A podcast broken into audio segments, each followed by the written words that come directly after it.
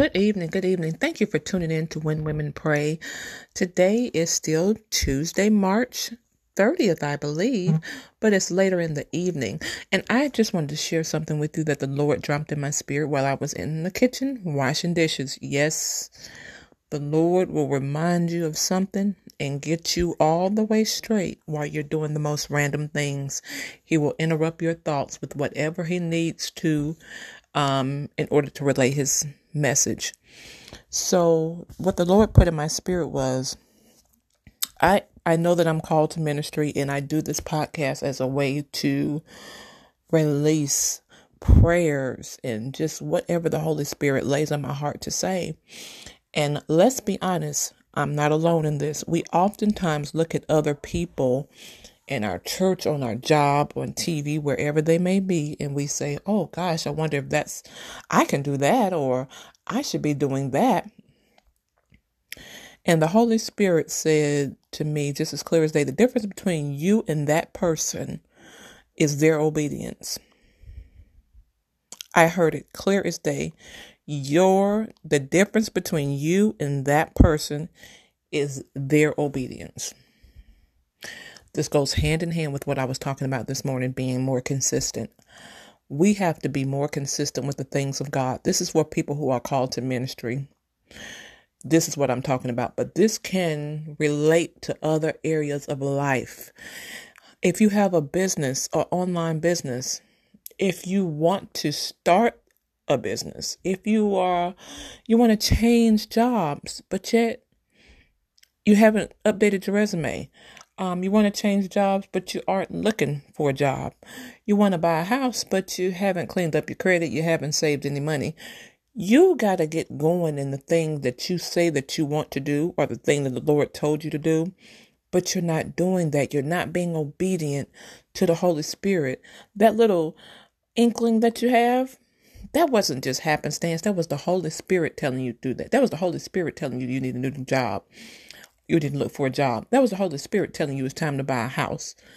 Um, and so it's our level of obedience or the lack thereof that sometimes keeps us stagnant and in places where there's a lot of growth not going on. There's a humongous lack of growth.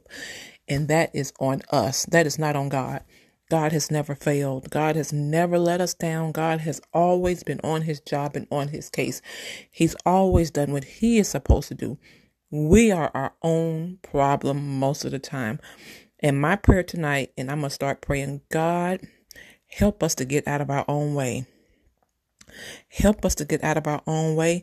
Help us to walk in the steps that you order no matter what it looks like, God, no matter what the enemy says, God, we will listen to what you say and the path that you had directed us to go on, and we will follow that path, God, regardless of the naysayers, regardless of the lack of resources. God, we're going to start with what we have. We're going to start, God, right where we are, and we are going to be consistent and we are going to be obedient. From this day forward, God, we will be consistent in things of you and things that you have told us to do, and we will be obedient to what you have told us to do. Our level of obedience has to rise. We have to elevate, God. We have to elevate to the level that you need us to be, God, to reach the lost, God. We have to get the message across, God, that you are Jesus, you save, you reign, God, you heal, you deliver, and you set free. And we never know who we're going to come across that needs to be saved, God. So we got to be ready at all times. We have to be prepared every day, God. We got to eat this word. We got to sleep with this word in our hearts. We got to meditate on it day and night, God. And we got to pursue you, God. We got to have a fresh wind from you, Lord.